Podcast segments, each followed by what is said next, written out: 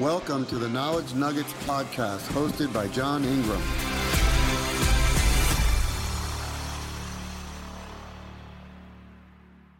Hey, good afternoon, everyone, and welcome to PerfWeb 78. Oops, let me cut this volume down. I apologize for that. PerfWeb 78, day two. Uh, this is also uh, John Ingram's Knowledge Nuggets, episode number 17. And I want to welcome everybody here very quickly. I'm not going to spend much time in the opening remarks. You know how to get a hold of us. You know about our podcast. You know about our app. You can do all of that. Contact a Perfusion Education, whatever your favorite. Look for PerfWeb on whatever your favorite uh, uh, podcast streaming platform is, and then of course we have our uh, app, of which it's the uh, Perfusion and Clinical Care app. It's great, uh, great for ECMO specialists in the ICU. It's also great uh, if you're in the operating room, get all your information that you need for your case done very quickly. It's got some really cool features to it, uh, recent updates, and uh, you know, I'd like you to, to there. Look, you got a QR code. Just do the QR code, buy it, and uh, you know, I say it all the time jokingly. We just need to sell a million of them. It's two ninety nine each, and I'm going to be done. Okay, you get rid. If you want to get rid of me, help me sell a million of these things. Um, and I think that's it. We got John ready to go with his uh, episode on uh, today is going to be on, it's on renal, right? Urine output. Where's John? I don't see him. There's John. Hey, John. Hey, um, Joe. How's how it going? How come I don't yeah, see him over here? Magic. Magic. We're going to do the enormous task of trying to answer the question Hey, hold on, John. We can't. We can't, okay. John. We can't hear you. So hold on a second. Oh, okay. We, are having technical difficulties. Let's see if I'm okay. Yeah, I guess I'm mm-hmm. good. Yeah, hold on one second. I think we're getting it figured out. Yeah, there you go. Hey. Well, no, I couldn't hear. I can't hear him either. Okay, I can't. I'm a little hard of hearing. Okay. Can you help me out? All right, welcome, John. There you go. Okay, now I think we're set. I got all my opening remarks done in less than two minutes. And now we're uh, we're live and we're going forward with uh, Knowledge Nuggets episode number 17. And our topic today is urine output on CPB. When is enough enough? And I've got a few comments to make uh, if you want to just start with a little brief introduction, because I've got some comments to make before you get started with your slides. Well, you know, um, this is a topic that is very rarely covered in the literature. It's always covered in a roundabout way with regard to do, whatever we do. Does it cause AKI? Do we have acute a kidney injury after bypass? And the eternal question of how much urine is actually the right amount of urine uh, although we've been taught to have a very simple answer to that one, I think most people use one cc per kilogram per hour. Uh, is basically just something somebody came up with one day and it stuck, and it's been around for at least 50 years that I know of. Mm-hmm. And um, we're going to look at a lot closer today and see if what we can make sense of, and if there's any possible way to really answer that or not. Mm-hmm. Yeah, well, I mean, there's driving forces to urine output, right? I mean, and uh, a lot of that is is flow pressure dynamics. Of course, you can have, um, I'm sure, ionic. You know, you have uh, excessive sodium. Your kidneys want to get rid of that.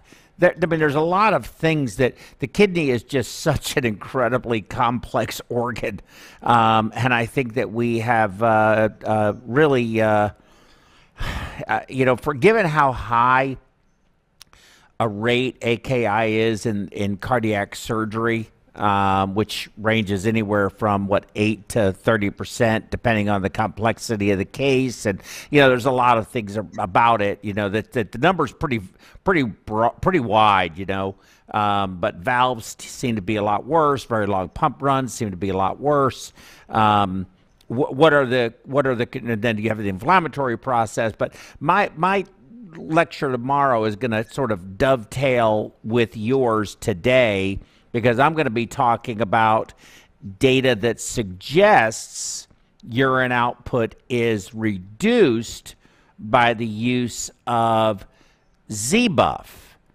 uh, during pump. And I think there's another aspect to this um, is we have so many acronyms. It's it is truly alphabet soup with ultrafiltration and SCUF and CUF and zbuff and you know all of these different terms MUF to describe what it is we're doing. And I think that a lot of people use these terms somewhat interchangeably and in, incorrectly to what it is they're trying to describe or what the reader is understanding as being described at the time. It's a very com- it's a very interesting it's so simple but it is it's the ultimate dichotomy of it's so simple but it is incredibly complicated.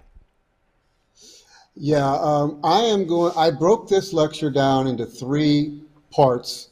Number one, we're going to do a fairly uh, quick review of renal anatomy and physiology. Then we're going to do a quick review of AKI and all the causative factors. And then we're going to look at the research that talks about what can we conclude from urine on bypass? What can we uh, learn from it?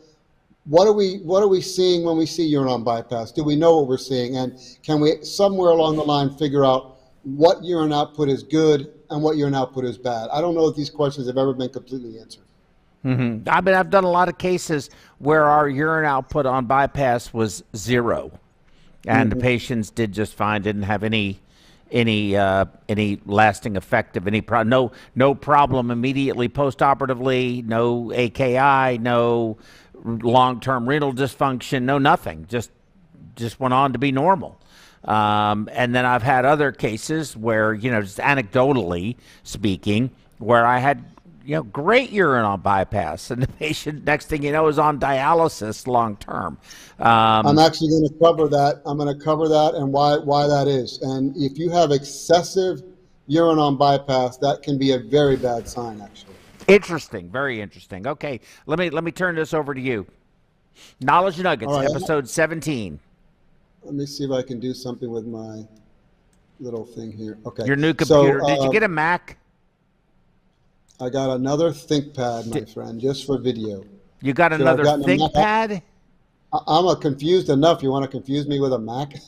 man, a Mac is so is so much easier to use. Yeah, maybe I will. Mac. This is sort of a this was sort of a temporary fix. Let's see how it goes, I guess. But, okay. Um, all right. I know you have a, a, an engagement in about an hour, right, Joe? So we'll be done by then. Okay, uh, good. Knowledge Nuggets, as Joe mentioned, uh, this is episode 17, March 16th, 2022. Uh, my name is John Ingram. I have no disclosures on this or any other topic, and we call this Knowledge Nuggets because we have a motto that says spend a little time and expand your mind. And why do we come up with that motto? Because we want to pick a noteworthy topic each session, each one of these knowledge nugget sessions, We want to find something that is hopefully very relevant to your practice and something that you can take home, a nugget of information that you can take home with you. You can screenshot a, a, a screen or two. When you see this gold nugget up in the right hand corner of the screen, you'll know that that is a take home slide take home with you to take it to work tomorrow. Maybe you'll uh, be able to use it. So our format is a highly impactful segment, usually about 12 to 15 minutes. Today will be probably about a little longer than that, followed by a two to three minute surprise topic that's always interesting, can be absolutely anything, doesn't have to be perfusion related, two to three minutes. Then we have a panel discussion with questions from the audience. And then if you guys want to reach out to me, please contact me at john.ingram at perfweb.us for questions and comments. Today's topic, urine on cardiopulmonary bypass. When is enough enough? So I'm going to do a quick review. It's going to be in three parts. Like I said, part one, we need to understand and remind ourselves about renal anatomy and physiology, Joe. And this is um, stealing from one of my lectures about two and a half, three years ago when I started with you, a pretty uh, detailed uh, lecture about uh, anatomy physiology, but I'm going to slim it down today. So you look at a cross section of the kidney, and you see the support structures. Uh, go ahead, David. You can go through these a little bit. So you start off with the renal pelvis, which is really just the skeleton and support structure of the kidney, and then you have your renal artery and renal veins letting blood in and out, as long as, as well as the ureter, which is how you uh, drain your your waste, your urine down to your bladder, and then of course you have the um, uh, arterial veins divide up into smaller and smaller veins uh, in the in the medulla, and, and eventually it leads you to um, the medulla is full of the functional unit of the kidney known as the nephron. So that's just the sequence of the flow pattern. And then, of course, it goes back through the, the renal veins.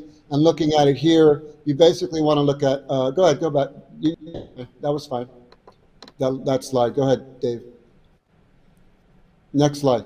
Yeah, so you're looking here uh, a little closer at the nephron. You have the afferent uh, arteriole, which leads blood into the glomerulus.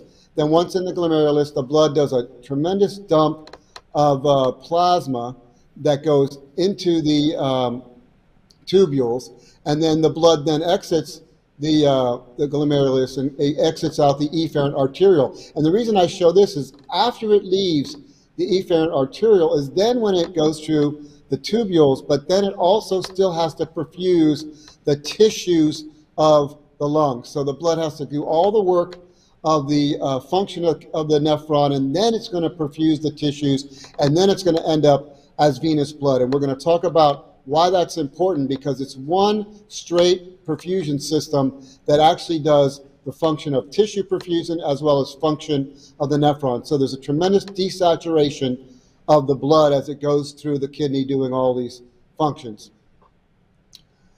So you have three steps of the nephron. You have filtration, reabsorption, secretion. Filtration starts off where the blood dumps a tremendous amount of plasma, water, not proteins and not cellular components, by the way, but everything else will go into the uh, glomerulus and then begin to work its way down the tubules where you'll have reabsorption and secretion. And at the end of all that, you're going to have your urine excretion there coming out at the bottom. So in filtration, you have a huge percentage of plasma water that comes through the blood, basically just dumped indiscriminately into the glomerulus. The exception is no protein and no, and no cellular components. In reabsorption, now that the plasma is traversing down the uh, tubules, a, a huge amount of these solutes are then reabsorbed back into the bloodstream and, uh, and, and, and, and the waste is what's retained in the tubules. Everything else is returned back into the bloodstream. And then in secretion, you have another aspect of additional waste being removed from the blood. And then finally, it's going to be excreted down to the uh, uh, tubules for the, to the bladder. So filtration is driven by Starling forces. You have 180 liters a day of filtrate of plasma water that enters the tubules is essentially plasma, except it has no cells or large proteins, as I said. Now, 98% of, of this volume will be reabsorbed during reabsorption, leaving only concentrated waste to be excreted. And reabsorption is the process by which useful solutes like glucose, amino acids, ions, and so on, and water are removed from the filtrate and transported back into the blood. So all of this stuff is dumped in, and then the kidney does this enormous amount of work to retrieve back. 99% has to be reabsorbed back into the blood because all of that, uh, only 1% of that is basically waste. And then in secretion, it's an additional step where removal of harmful substances from the blood are also put into filtrate. Things like ions, uh, excess potassium and hydrogen uh, as if in acidosis, ammonia ions, which are waste, creatinine and urea, which is also waste, some hormones, and of course, a lot of drugs that are excreted through the kidney are basically taken care of during the secretion step. So I go through this, and I'm going to explain to you real quickly why, but how much urine is formed does depend largely, amount, largely on the amount of blood flow, but it is far from the only factor. Now, the kidneys, go ahead. The kidneys require 20% of the cardiac output at rest. And by the way, this is a golden nugget slide for people who want to understand how demanding of the blood supply the kidneys are. They take a full 20% of our cardiac output, that one organ alone. Now, the question is, why do the kidneys require so much blood supply, 20% of cardiac out output? And the answer is because they're in a constant state of production of an enormous amount of ATP that is necessary for that reabsorption phase that I was just talking about, the phase that requires 180 liters per day to be reabsorbed back in through the nephrons in a 24 hour period of the average adult. So the kidneys filter 180 liters a day, 179 liters is reabsorbed. 99% of the sodium is reabsorbed and is powered by the sodium potassium ATPase pump. This requires energy. It requires uh, one ATP to pump three sodium ion, ions out of and two potassium ions back into the cell. A full ATP. Glycolysis produces only two molecules of ATP, and mitochondrial oxidative phosphorylation generates 34 mo molecules of ATP. So to retrieve 99% of the sodium, 1.7 times 10 to the 24th power. What is that? I guess 24 zeros past the decimal point. Molecules of ATP per day is required to reabsorb 179 liters a day. Significant oxygen delivery is, is, is required to produce the ATP for this mitochondrial oxidative phosphorylation that's, that's taking place here. So now ATP must be produced not only for reabsorption of sodium, but for glucose, amino acids, and that many other ions also have to be absorbed. And these are pumped against a gradient. This is why it requires so much ATP and energy to do that. Now, the kidney is a unique organ for two reasons. Due to the way the kidney functions, it is the only organ in which we cannot provide a luxurious oxygen supply. We cannot overperfuse the kidney, and that is the only organ that that is true of.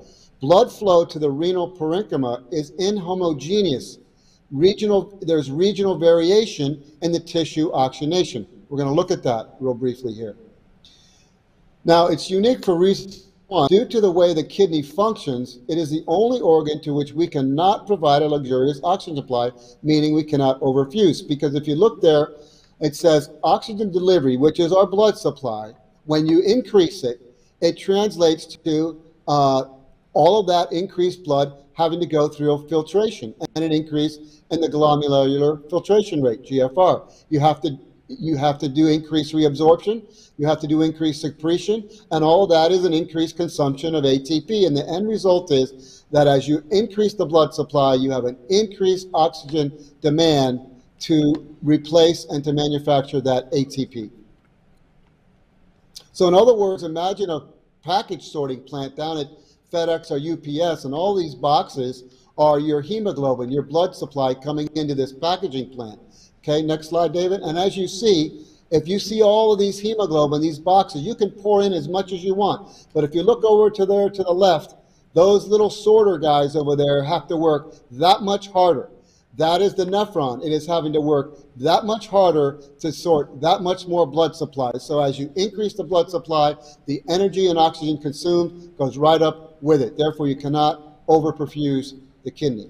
Right. So just just to be clear, John, and, and for clarification purposes, increased blood flow is related to increased GFR because you have more blood flow going through there, which requires more energy for the for all of the process of the kidney. But that increased workload is offset by the increase in DO2 from the increase in blood flow. So it just works in like a circle, right?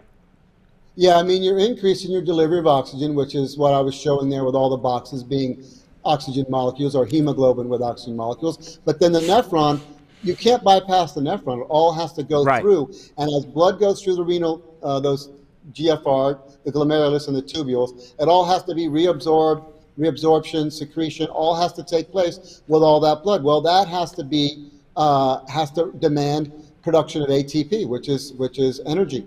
And right. so, uh, you know, it's not like the lung where you have two uh, separate blood supplies. One you know, the bronchial circulation to perfuse the tissues of the lung and the pulmonary circulation to do the function of the right. lung with the alveolus. This is in series. They all go through one long path. Right. I was so, just trying to clarify too that you you that under perfusing the kidney doesn't decrease its it decreases its workload, but you create your own set of so l- higher flow isn't bad, lower flow is bad. Correct. You agree with that? You have you yes, because you have the minimum amount of oxygen that must be supplied to the parenchyma and the and the and the you know all the cells that make up the kidney. The, the every cell needs oxygen, right? I mean, whether it's a structural cell, a tissue cell, a, a, a vascular cell, everything needs oxygen. So you can't just cut it off. It has to be a minimum, and and it's already working on a very low PO2, which I know we've talked about this before. We're going to look at that uh, uh, briefly. In fact, it's very easy to underperfuse the kidneys and, and not possible to overperfuse it. But um, when we look at um, why you can't um, overperfuse the, the, the, kidney, it's verified, of course, through research. I want to put a couple up here. Increased renal blood flow does increase oxygen supply, as you just said, Joe, but also increases oxygen demand due to reabsorption of the sodium primarily, which is the major determinant of renal oxygen consumption. Increased oxygen delivery by renal blood flow is directly counteracted by that increased oxygen consumption. And then maneuvers that increase the, the GFR, glomerular filtration rate, and thus then the tubular sodium load also increase oxygen consumption. If anybody wants to read on that, those are the articles real small there at the bottom of the screen. You can email me or you can snapshot that slide. Okay. Now, uh, blood flow to the renal parenchyma, the tissue and the support structures of the kidney, is inhomogeneous. Re there's regional variation in tissue oxygenation. So this is where the rubber kind of hits the road, Joe, with this. The high renal blood flow is directed to the cortex to optimize filtration and reabsorption. Okay, that's where you have uh, the uh, glomerulus in the beginning of the tubules, but a large percentage of tub tubules goes down into the medulla. Well, at this first part, the PO2 comes in is only 50 millimeters in the cortex. Then, as the, uh, the renal tissues are nourished by that efferent glomerular artery, that's the artery that then leaves the glomerulus uh, after it's gone through the gone through the glomerulus. The artery then exits the glomerulus, and then it carries now poorly oxygenated blood because it's done some work already. And this leads to borderline renal tissue hypoxia, which is the state in which our kidneys remain in, very borderline uh, hypoxic. The effect is particularly pronounced down in the renal medulla, where a lot of the uh, reabsorption occurs, where PO2 levels are range between 10 and 25, and that is the normal range of the PO2 way down in the medulla for a healthy kidney.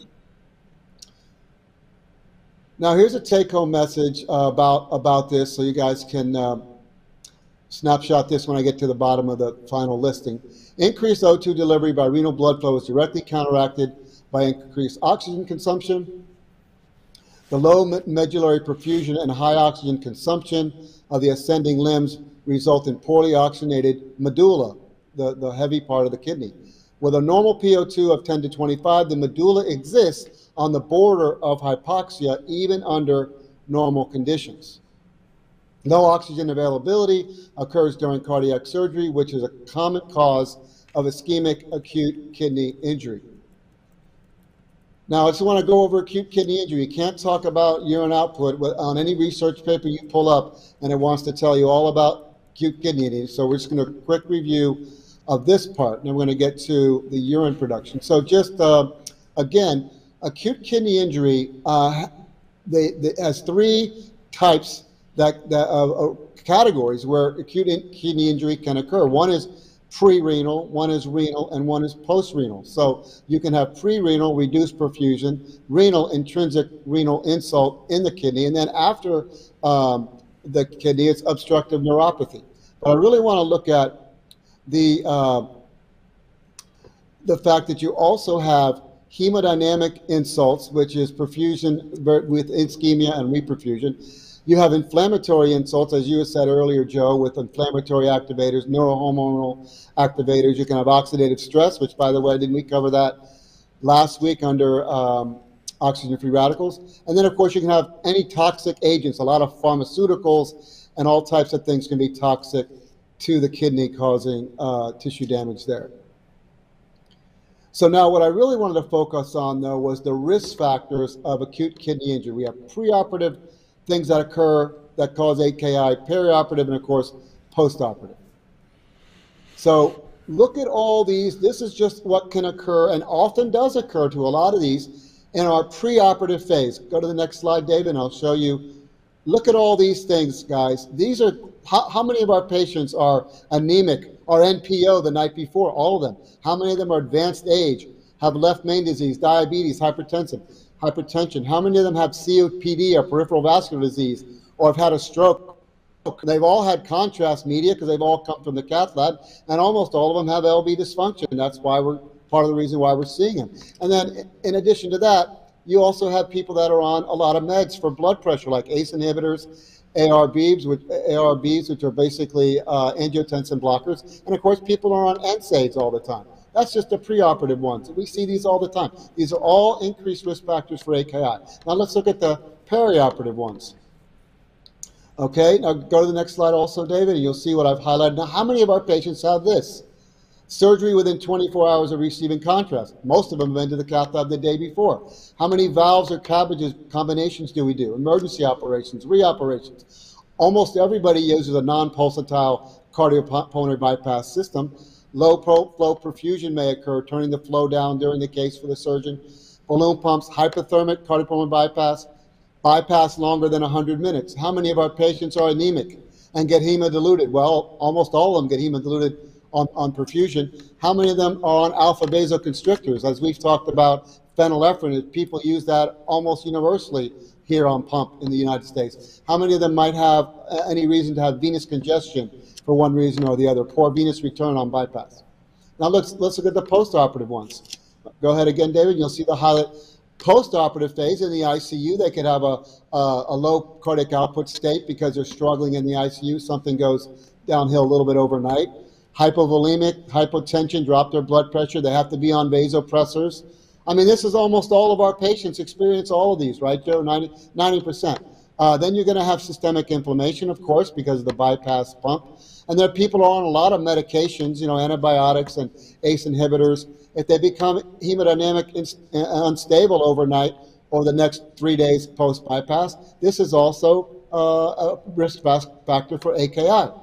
So the reason I bring all this up, you can go ahead to the next slide, David, is that when you try to understand why urine output on bypass by itself is causing AKI, you would have to do a study, I don't know, in the hundreds of thousands of patients to eliminate all of these risk factors that most of our patients have and just isolate it to say, well, we didn't have enough urine output on pump to the exclusion of all those other risk factors. This is why the person had uh, AKI. So go ahead, I'm going to do a quick review of the anatomy and physiology uh, conclusions, uh, which we already did this slide, but, but I just want to remind you guys, because you have increased oxygen delivery by renal blood flow is directly counteracted by oxygen consumption. You have low medullary perfusion, high oxygen consumption, and poorly oxygenated medulla. With a normal PO2 of 10 to 25, the medulla exists on the border, on the border of hypoxia under normal conditions.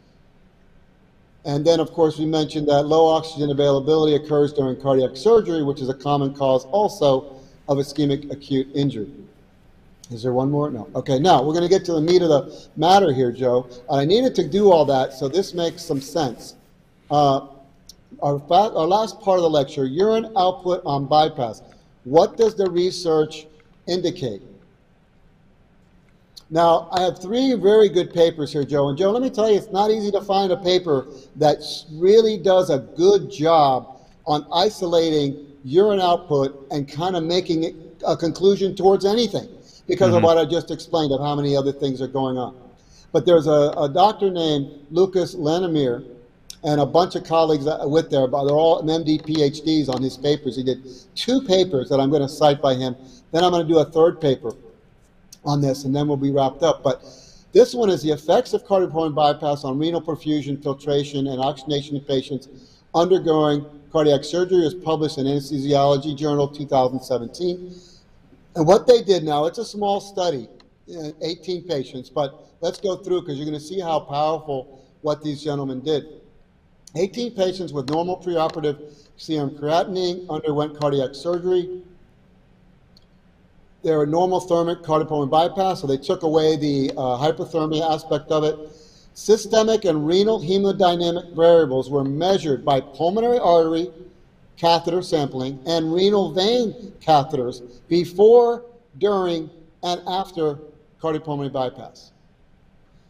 They had to get consent from the patients to be allowed to add these catheters, especially in the renal vein. Arterial renal vein blood samples were taken for measurements of renal oxygen delivery and consumption. Renal oxygenation was estimated from the renal oxygen extraction. Urinary N-acetyl beta glucosaminidase, which is also known as NAG, that is the enzyme that is released whenever there's renal damage. Very good indicator enzyme. There's others. It was measured before, during, and after bypass as well. So it's pretty good um, uh, structured study here. So what were their uh, results? Well, number one, the results were that cardiopulmonary bypass induced a renal vasoconstriction and a redistribution of blood flow away from the kidneys. Kidneys. This is not fully understood, but this is what they proved occurs. When in combination with hemodilution, which decreased renal oxygen delivery by 20%. So you were talking about, Joe, that we deliver more oxygen, but they implicate hemodilution as, a, as us get, taking a, a hit on delivering our oxygen because you have a lower hematocrit. And as you know from the delivery of oxygen equation, hemoglobin is a big factor in our delivery of oxygen. While glomerular filtration rate and renal oxygen consumption were unchanged. So thus, the renal oxygen extraction increased by 39 to 45 percent, indicating a renal oxygen supply-demand mismatch during bypass, meaning when they sampled the renal venous blood, the extraction of oxygen was much higher because of the fact that what hemoglobin we were providing was not, not enough, so the extraction rate soared to 39 to 45 percent. Yeah, it's usually 25% is normal. Yeah, okay. During, so you're, yeah, you're 50 to almost uh, 85% uh, higher. After weaning from bypass, renal oxygenation was further impaired due to hemodilution and an increase in renal oxygen consumption. That's what they found. This was accompanied by a sevenfold increase in the NAG, the, the enzyme for tissue damage, to creatinine ratio. So now there's a discussion section on this paper. I like to highlight some things, and they have two parts, but one part is the effects of bypass on our renal variables. Renal vascular resistance increased 15 to 23 percent with no change in renal blood flow. So even though the renal vascular resistance went up, the renal blood flow remained the same. Thus, as systemic perfusion flow increased, in other words, if we increased our flow, the relationship between renal blood flow and total perfusion flow, our, our pump flow, the renal blood flow to cardiac index ratio, they called it, decreased by 25 to 29 percent, thus suggesting a redistribution of blood flow away from the kidneys during bypass. Hemodilution in combination with a maintained renal blood flow caused an 18 to 23 percent decrease in renal uh, delivery of oxygen. Glomerular filtration rate, filtration fraction, sodium filtration, sodium absorption, and urine flow were not affected by cardiopulmonary bypass. Renal oxygen consumption was not affected, while renal oxygen extraction increased 33 to 44 percent during bypass. So now, 11 of the 18 patients increased their serum creatinine one to two days postoperatively compared with their baseline creatinine. Four patients developed postoperative AKI, which is 22%, which is exactly what you said earlier, Joe. AKI ranges from 5 to 30%, depending on what paper you read, sometimes even higher than that. Uh, uh, uh so did they develop postoperative AKI? According, by, uh, by the way, according to the uh, Kidney Disease Improving Global Outcomes, which uses the criteria there of acute uh, kidney injury network stages. Yeah, KDIGO. KDIGO, yeah. Okay. Um, now, look, they also discuss the effects of bypass on the release of that uh, enzyme, that injury tissue enzyme. The urinary NAG to creatinine ratio increased significantly 30 minutes after the start of bypass, with a sevenfold increase 30 to 60 minutes after the end after the end of bypass. The, the urinary NAG to creatinine ratio was normalized though 24 hours after bypass. Urinary NAG creatinine correlated to the renal oxygen extraction. In other words, more oxygen extraction, higher NAG production, basically indicating some type of correlation with injury. Now, the conclusions were the main findings were that despite a, a maintained systemic organ, systemic oxygen delivery during bypass, the renal oxygen supply to demand relief was impaired, expressed as an increase in the renal oxygen extraction rate. The, the kidney was having to extract a far, far higher percentage of the oxygen from the blood that it was receiving because it felt as though it was not receiving enough delivery. Furthermore, renal oxygen oxygenation was even further deteriorated after the end of bypass. So there's some phenomena going on there. Finally, the significant positive correlation between NAG release and renal oxygen extraction during and after bypass suggests that renal hypoxia is the cause of, of the release of tubular injury markers and later the cause of postoperative AKI. The impaired renal oxygenation during bypass was caused by a decrease in renal oxygen delivery uh, due to hemodilution, they, they surmise, at a maintained level of the same renal uh, oxygen consumption. Yeah, John, that makes sense to me. You're flowing X and you have a hemoglobin of 14, and now you're flowing X minus whatever with a hemoglobin of 8. So the amount of blood flow may be a little bit diminished, which may lower the PO2 uh, or oxygen in the in the medulla. But let's just say we keep the uh, the, the blood flow the same. The, the the, the kidney has to do the exact same amount of work because you're putting that much volume through it. But now it has a lot less oxygen. It has less oxygen because of hemodilution, and generally our cardiac index is lower than what a normal uh, cardiac index would be because 2.4 is, is below our normal, what we actually have. And then um, there's this venal, uh, uh, renal vasoconstriction resistance increase mm-hmm. that also occurs. It's some unexplained shunting, which we really don't know where that's being shunted to because, mm-hmm. as I explained in the anatomy and physiology part, there's one pathway of blood in and out of the kidney. So this shunting that they found, a little bit of a mystery. Somewhere mm-hmm. along the line, it's happening. Conclusions also, the reduced uh, renal delivery of oxygen was mainly attributable to a reduced arterial oxygen content due to hemodilution, as, as they said before.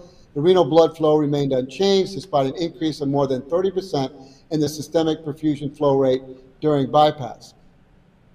Uh, the bypass seemed to redistribute blood flow away from the kidneys as reflected by the fall in the renal blood flow to cardiac index ratio. One would have expected that the renal blood flow should have increased due to hemodilution induced decrease in blood viscosity. It would have expected that and a well maintained renal perfusion pressure during bypass. Now look at this. Uh, on the other hand, renal vascular resistance increased, which could be explained, by the way, we all know there's a neuroendocrine response to bypass, which is a release of norepi in our system, vasopressin, angiotensin 2. So they're attributing a good uh, a good surmise that probably this renal vascular resistance increase on pump is due to our neuroendocrine response that occurs once we go on pump. Now here's another paper by same by the same team, Joe. These guys really focus on this topic. Did some good papers. Again, the same doctors, a different paper. This is in Annals of Thoracic Surgery, 2019. Impact of cardiopulmonary bypass on flow on renal oxygenation in patients undergoing cardiac operations. The purpose of this is to test the hypothesis that increased bypass flow rates might improve renal oxygenation, expressed as a reduced uh, renal oxygen delivery extraction rate. They conducted a, a, study on different aspects of bypass pump flow rates. They used a cardiac index flow of 2.4, then they went to 2.7, and they went to 3.0. On all patients during the pump run, they increased the flow for a period of time and took samples. Now, the sample of renal oxygen extraction rate and they sampled renal filtration fraction, which is something I'm not discussing too elaborate here. These flow rates were applied in a randomized sequence in each patient, meaning you might get 2.4, then 3.0, then 2.7 on one patient, then you might get, so they randomly mixed them up on all patients, and they just drew a, a numbers out of a hat to see how and what order they were going to do these flows. Renal vein catheter was used to measure the effects of the various pump flow rates on renal oxygen extraction rate and renal filtration fraction. So they had a renal vein catheter in also. Now they only, again, used 17 patients, which, you know, I wish these studies had a more powerful a cohort, but they did such an excellent job and they found the results to be the same on every patient. That's what's interesting. But the 17 patients started off with the normal uh, creatinine levels and they underwent again normothermic bypass to eliminate the hypothermia factors. They received a pulmonary artery and renal vein catheters again for measurements of systemic and renal variables, same as the previous study. Renal oxygen extraction, a direct measure of the renal oxygen delivery to renal oxygen consumption ratio, and again they measured renal filtration fraction, were both all measured. Now, after the start of bypass and after the aortic was cross-clamped, the pump flow rate was randomly varied between 2.4, 2.7, and 3.0 cardiac index. Measurements were made after 10 minutes at each flow rate. They kept the flow at 10 minutes at those different rates, and then they did their samples. Bypass was initiated at 2.4 index on all patients, so they, they started off at that. Once things settled down and hemodynamically stable, they then began to adjust the flow rates of 2.7 and 3.0, were tested in all patients in a randomly determined order. Each pump flow rate level was maintained for 10 minutes, as I said. Blood samples were taken and a recording of the hemodynamic data was, was taken as well. Mean arterial pressure was allowed to vary only in between 60 and 80. They didn't run these high 110 pressures that some people think you have to have for uh, AKI and good urine output. Infusions of norepi and nitroprusside were used as needed for blood pressure. You see, they did not use neosynephrine or phenylephrine, right, Joe, which is very vasoconstrictive for the kidneys. We've discussed that in previous lectures here on this show. Renal oxygen extraction increased by 30% at a rate, a flow rate of 2.4 versus pre-bypass. At a flow rate of 2.7, renal extraction reduced itself by 12%. There was a lower, uh, and at 3.0 cardiac index, renal oxygen extraction was 23% less. So you're seeing an, uh, an, uh, effect of the higher flow. This corresponds to a, a 14% improvement at 2.7 and, and a 30% improvement at 3.0 of the renal oxygen supply demand relationship. So by increasing these flows, they did have an improvement in the uh, in the perfusion of the kidney. In the ex- right in the ex- as as indicated by reduced extraction rate. So right. instead of being 48% extraction, they were closer to 35% extraction or lower. Right, exactly. So you're showing that you're having a, some positive effect, right? You're delivering yes, more. It's a positive you're effect, right? More. Agreed. Go ahead, Dave. Filtration fraction was not affected by changes in flow rate. I didn't mention what that was, but uh, indicated that that number, if you understand it, indicates that GFR rate increased in proportion to the increased renal perfusion, which I mentioned in the anatomy and physiology section. Now, in the discussion part, renal tissue oxygenation depends on the balance between renal oxygen consumption and renal oxygen delivery. It depends on the balance of the two.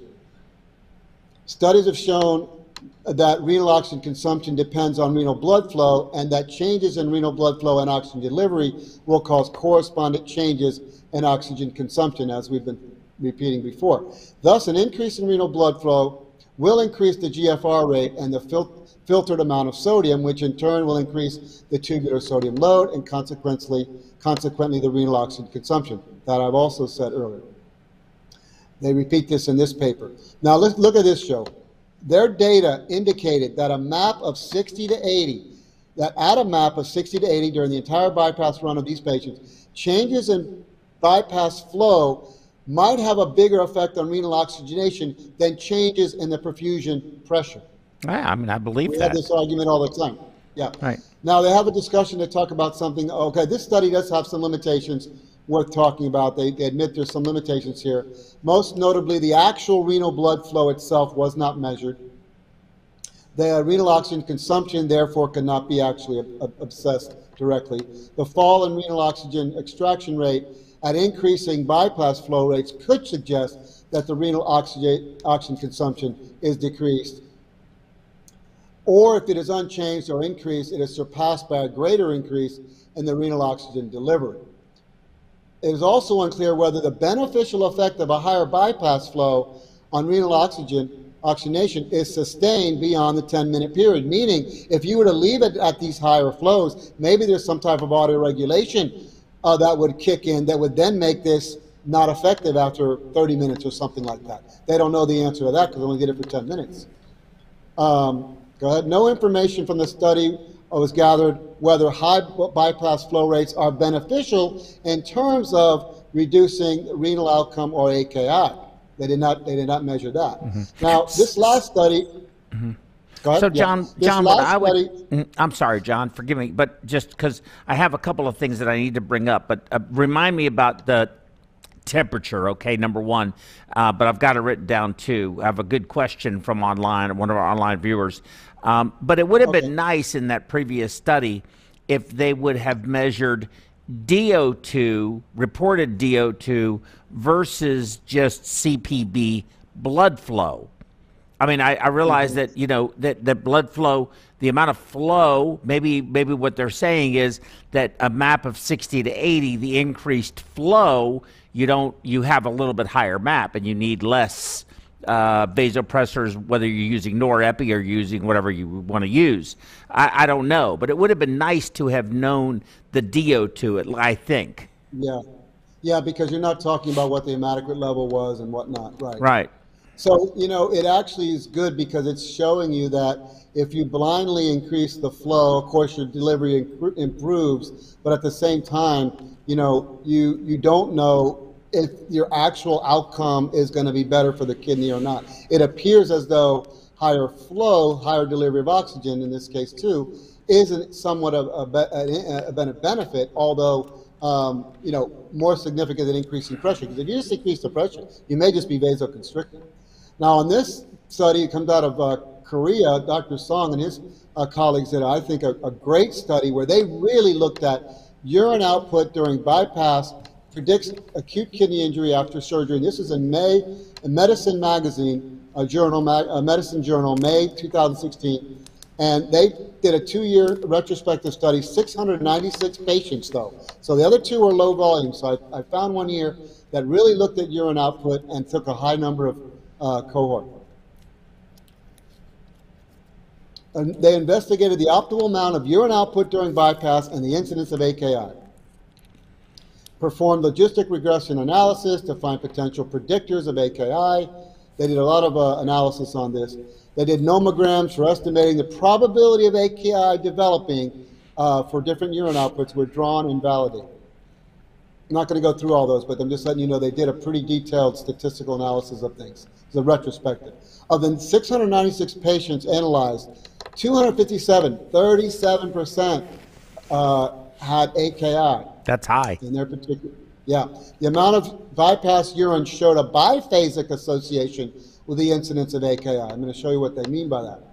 After dividing the patients by 4 milliliters per kilogram per hour of bypass urine output, some above that level and some below that level, they did find a predictive model for AKI, which actually showed pretty excellent consistency. 4 milliliters per kilogram per hour. That's Renal a lot, too pretty high. Renal hypoperfusion is the main factor precipitating acute renal failure after cardiac surgery, and urine flow by a lot of our colleagues and us often is used as an indicator of renal perfusion during bypass. They're basically making that comment of the present state of the field. In theory, poor urine output during bypass deserves to become an early indicator of renal injury. So just setting the stage here of why they did this study. No previous studies, to their knowledge, when they did this in 2016, where the investigators, uh, no previous studies in, in, investigating the predictors of AKI has reported urine output and its significance of what it really means. So they really endeavored to do something that they felt wasn't in the literature very much. In addition to oliguria, polyuria beyond a certain amount must be suspected to be abnormal because tubular damage during bypass can lead to the loss of urinary concentrating capacity, meaning you're dumping a lot of urine out and it's not reabsorbing, like I was explaining, needs to be done. They plotted the probability of AKI occurrence in relation to the amount of bypass urine output. They observed that there was a biphasic relationship between them, as I mentioned. They were inversely proportional when the amount of uh, bypass urine was below 4 milliliters per kilogram per hour. Uh, it was bad. Um, the probability remained constantly low, and AKI was not reduced further when the amount was over 4 milliliters per kilogram per hour. In other words, if you reached 4 and you kept going higher and higher, you didn't do the patient any, any, any good by by just keeping higher urine outputs once you reach this seemingly cutoff point. Bypass urine was identified as a predictor in both models, both below 4 milliliters per kilogram per hour and greater than 4. In the group with the bypass urine output less than 4, the odds ratio for AKI increased by 233% with every 1 milliliter kilogram per hour decrease in urine output. You had odds of that much higher odds of having AKI. In patients with bypass urine greater than 4, the odds ratio for AKI increased by 11% with every 1 milliliter per kilogram per hour increase in urine output that you went over 4. So here's the graphic of the thing from, the, uh, from their uh, publication. You see there, right at 4, patients with bypass urine less than 4, the odds, uh, you can see how your, your probability of AKI is very high there on the left, and it comes straight down until you get to 4, and then it pretty much levels off. It's pretty hard to see on this slide, but as you get above 4, there is an 11% increase of AKI incidence for every 1 milliliter above that, 5 milliliter per kilogram per hour, 6, and so on. So they seem to think 4 was a pretty magic number. Um, so the, the last one there, the bottom one I'm on now, this finding underscores the need no, no, go ahead, go back. This was just an insertion. I was already mentioned the top three. So this finding underscores the need to carefully evaluate decreased concentrating capacity resulting from tubular damage when faced with excessive diuresis. Is an indication of the kidney being out of control and not reabsorbing correctly. In the latter subgroup, preoperative use of diuretic agents was identified as another independent risk factor of AKI. So if you're giving your patient diuretics on your pump and whatever else to think that you're going to have a wonderful urine output, that you're showing, oh, this is great because we have great urine output on pump. I did a great job. Just giving uh, diuretics, uh, diuretics itself does increase the, the likelihood of AKI. All right, so this episode is Gem of the Week. We're in the home stretch here, Joe. I think you're going to love this one. U.S. Army creates device to keep a soldier's hands warm, even in freezing weather, eliminating the need for gloves. United States Army has developed a high-tech solution that will keep a soldier's extremities warm without gloves while allow, allowing them the full dexterity of their hands. Gloves themselves can decrease dexterity by 50 to 70 percent. The project has been in the works for 80 years as soldiers have struggled with sacrificing warmth for function by using gloves to use their weapons. It's a solution that would, that would enable a person to have warm hands, even if barehanded in the freezing cold, so that dexterity could be maintained, said John Castellani, one of the major researchers the, in the U.S. Army. In cold environments, the body reduces blood flow to the periphery, as we all know. Hands and feet see less blood flow, and therefore skin temperature greatly decreases. Gloves for everyday person might mean they can't use their cell phone correctly, but in a soldier's hands, it may mean life or death if they can't operate their weapon correctly. The personal heating dexterity device allows a person's hands and fingers to stay warm in cold weather, eliminating the need for gloves and preventing the loss of hand function in the cold. Now, all this is, and they don't tell you the technology here, but this is some type of device. They call it the PHD2. The purpose of the PHD2 is to increase hand and finger temperature by providing external heat to the user's forearms. Now, they say heat. This is not a heating pad. This is some type of very unusual technology because there's no electricity hooked to this or battery to provide the uh, warming agent. Uh, this uh, heating force, whatever it is, is then absorbed into your system and raises the temperature of your hands and fingers. And you can see kind of a picture of it there on someone's arm. Okay, yeah, I think that's the end, guys. Thanks for listening. And uh, go ahead. You see um, uh, that we have a discussion period next of uh, Very, very topics, excellent. Yeah, absolutely. The, so uh, a question. Urine output and also the heat dexterity for the Army. Two topics of the day. So, um, so a question. Yeah, they could use that in Ukraine. It's pretty cold over there. Um, Imagine and- how cold it must be to hold on to a piece of uh, metal. Joe, you were a you have experience with in living in New York and, and being a, a former police officer, right? What did you well, I think was in I was in California. your- I was in California, southern Oh, I thought you were in California. No, I, Well, I, you I- weren't in cold weather at all then. no. It got cold every once in a while, but never that cold. Um, oh, I thought you were in New York. Okay. No, God forbid. So anyway, um, no, I was in the land of fruits and nuts, California. So, uh, so, Okay. so, uh, uh, of course, talk about, if you will, uh, the question we have from uh, Modima is on uh, how does reducing core temperature affect, of course, all that's going on. And we noticed in your studies uh, that you reviewed, they used uh, normothermic cardiopulmonary bypass. I'm assuming that means 37 degrees, 37.5 degrees. I'm assuming that's what it meant. Um, but of course, we do kidney transplants, right? You take a kidney out, and of course, at that point in time, it has no blood flow. You put it on ice in a cooler. Um, so you cool it so that the structural tissue uh, has reduced oxygen requirement, but it is doing no work. So there's no that you're really reducing consumption. So you have these two aspects to it, which I completely understand. You have the functional structure, the structural aspect of the tissue that needs blood flow, and then you have the the functional part that does the work that requires its own oxygenation because it's doing all of this work. So there's a lot of things going on there that make the I, I just think the, the kidney is a fascinating organ. But how does hypothermia during cardiopulmonary bypass affect this? What what can you uh, explain about Well, that? As as uh, as you you might uh, you, you might know well, Joe. Uh, anytime you do hypothermia, it's going to have uh, a number of effects. But number one is vasoconstrictive, especially to the periphery. Right? Uh, hypothermia is going to have a massive vasoconstrictive effect, and the question is how widespread and how long and to what extent uh, is it going to have beyond the periphery? You're going to have vasoconstrictive effects. Do you have it in the uh, gut? Do you have it in the in the in the renal and uh, perfusion and so on? So uh, I think hypothermia for general cardiac surgery has gotten to where we think hypothermia is cooling the patient to 35 degrees. You know that that was unheard of some years back. We would cool patients always to 28 or 30, right?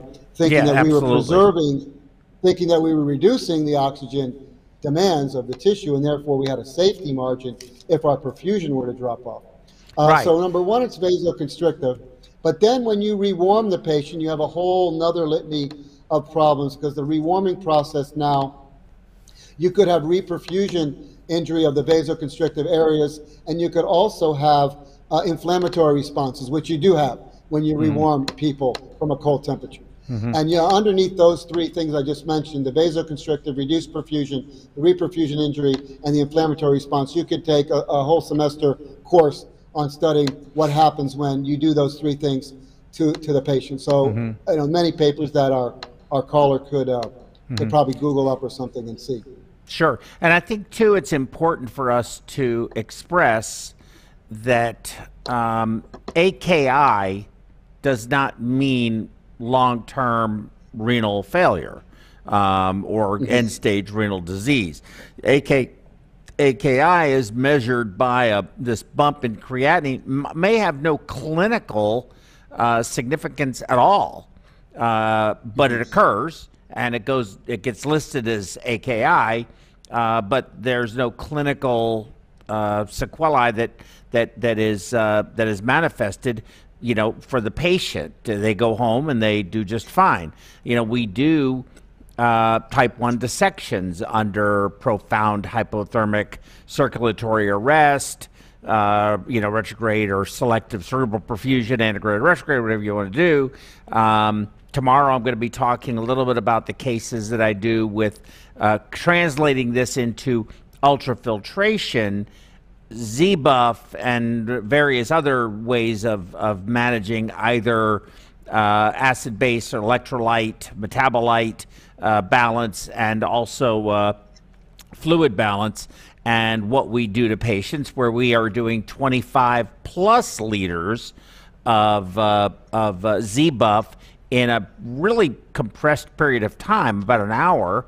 And uh, of the cases that I've done with that technique, over 100, um, none of those patients, not one of those patients, has developed uh, any type of uh, AKI or long term uh, renal complication associated to the surgery.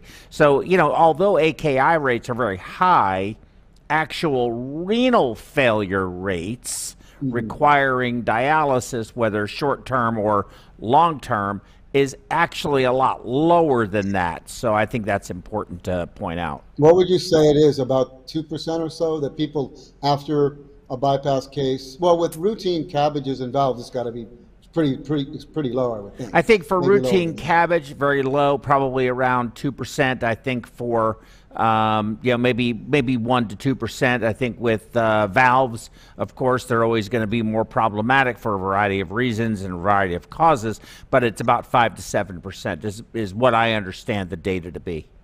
It's probably a lot higher with your aortic complicated aortic. It is. Yes. Yeah. Yes, but again, you know, I've done a lot of type one dissections and those people have done very well. Some don't, you know, yeah. but I mean, by and large, uh, they survive the operation, they go to the ICU, they recover, and, and they go home not on dialysis. So, um, you know, it's surprising to me. And uh, I, I, think that, you know, I, I don't actually think we know. We, that we know a lot, but we but we don't really know. So there's the the the the uh, Don Rumsfeld, you know, series of knowns. There's there's there's the things we know we know, the things we know we don't know, and the things we don't know we don't know. And of course, that all is right. Yeah. And all of that is coming out over time, I think. And maybe one of these millennia, we will actually understand this. Uh, but uh, very good. It was an excellent review. Tomorrow, my my my review is going to be again more on. I'm gonna I'm I'm gonna spend I think one or two slides on on the kidney. I might steal a couple of yours, and uh, uh, uh, and then really I'm going to be talking more about ultrafiltration and its known published effect, uh, whether it be ultrafiltration for fluid management or whether it be Z-BUF for whatever else you're doing, homeostasis, neutrality. Um, uh, how that affects, or what the data says, how that affects renal function? Well, as you saw from my exhaustive list of uh, AKI risk factors, hemofiltration was not on there. yeah, so interesting. I, yeah, I did I would, notice that. Very yeah. good point. Very, very, very good point. Mm-hmm. Okay. But I guess you have, you know, there's some controversy to all, all topics. So it'll be interested. I'll be excited to, to watch. I'll be uh, off work tomorrow, and I will be tuning in. Hopefully, maybe I'll even call in. That'd be great. Yeah, if you want to jump in, that'd be fantastic. I would love that very much. In fact, Ramsh is going to join me. Um, there's another fella, uh, Berto from UT down in the medical center who uh, is going to try, and uh, Anne Greco is going to try, or Grecho. You know, she's the new uh, president of the ABCP. I don't know if you knew that or not. I think she oh, deserves nice. a congrats. I hope she can join us. So, uh, of course, you know, we do these programs in the middle of the week and early in the morning at eight o'clock it's you know it's always interfered with uh, with um, uh, uh, the surgery schedule, and I'm really trying to figure out, John, which is the best approach. We had a meeting about this yesterday, uh, and we're trying to figure. You know, I've done, I've done, I've run the gamut, right? I've done long weekend programs. I've done, you know, programs that were multiple presentations at different days of the week and now I'm doing. You're welcome, Medema. Um, and uh, John Medema sends her thank you, her gratitude for, uh, to us. Um, I've done the uh, now this latest iteration where we do short one hour sessions, you know, three days a week or four days a week, a couple of times a month trying to develop new programs, new shows, you know, similar to yours. You have Tammy Sparacino Journal Club. We have the Knowledge Nuggets. We have the Vanderbilt Forum. I'm trying to continue to grow that. But I don't know what the right answer is. I don't know which works best. The the conference style where you have a lot at one time or these sort of snippets, if you will, um, uh, uh, vignettes, however you want to couch it, uh, where we do just a quick one hour a day and and get through it. And I I, I, I haven't scheduled anything past this latest one because I'm working on trying to figure out what is the best way to do this. Well, the great news is that all of these are free and all these are recorded and logged on your on your site, and people can come and pick now. I don't know how many presentations must now be cataloged on your site, Joe. Is it is it over a hundred yet? It's it's. Uh, I don't know. I'll, I'll find. I'll I'll find out in a minute. It, we've been it's, doing this for quite a while, and there's just, quite a quite a few. Yeah, just so you know, it's it's approaching 300. Okay, yeah, I was going to say because I think I've been involved in 30 or 40 myself. At least, probably more than that. Uh, but Probably. it's been a uh, it's been a very it's been very rewarding. I've I've enjoyed it a lot. I've enjoyed the uh, the uh, collegiality that uh, I've had with you and with Matt and with Tammy. Ramsha's going to be here tomorrow. Mike Brown, of course. Min comes in. and has been here before. Sharon. Um, when you look at our our you know Dr. Samir when he was coming, Dr. Matoyer, of course, Dr. Duval. Um, you know, just a Dr. Safi. We've really Dr. Badia. Don't want to leave anybody out. You know, you go through the list of uh, of the folks that we've had, and it's really impressive. Um, but yeah. you know, we have to keep it going. And you always have to be innovating, and you have to be trying to change things till you find the right sequence that really works. Um, and so, anybody out there has any ideas of what timing, how to do these works best for everyone, let me know. Well, you know, Joe, I mean, I, I think when we used to do the half a day, four, four or five hour things, uh, my guess would be that people to watch all of it would have had to allotted a half a day to, to the show, where the snippets were an hour. Probably people could jump in and jump out for that hour and um, and, and catch it uh, a little easier than a four hour block if they're busy. But at the same time, um, I think mixing up the times and doing it all different times is going to accommodate the most people because people's schedules are always changing. You're always on call. Mm-hmm. Different days are off, different days are working, and travelers and whatnot, you know, like I do. And um, I never really know when's going to be a good time for me. I, I, couldn't tell you. So, I mean, the mix gives me a, a good chance that I might hit hit them uh, on a good time. But it, it's hit mm-hmm. or miss, I think, probably with everybody to some extent. Mm-hmm. Yeah, I mean, if it's a short show like this, you could watch it while they're taking the mammary down. There's some guys that take at least an hour to do it. Not everybody, but some, some, you know. Um, and uh, and uh, it's you know uh, we'll figure it out. So we'll see. So look at our website because I'll be developing our next presentations, and you'll see what we've decided. So uh, that'll be coming up in the next day or so. So it won't be very long. All right. And so um, the guys, if you want to reach out to me, remember it's john.ingram at perfweb.us. You can send me an email, comments, questions, suggestions for future show. I would love to see that. And I do answer all my emails uh, as thoroughly as possible and as quickly as possible. So feel free to email me and let's strike up a conversation. I can always learn something from you. Perfect. Thank you so much. John, good seeing you. Everybody out there in Web World, thank you all for joining in. Madima, thank you so much for your excellent uh, participation and questions. And uh, we'll look forward to seeing you all uh, tomorrow morning. I got my 8 o'clock uh, program to do. So I'll see you then. Yeah. Bye bye. I'll be there. I'll be there.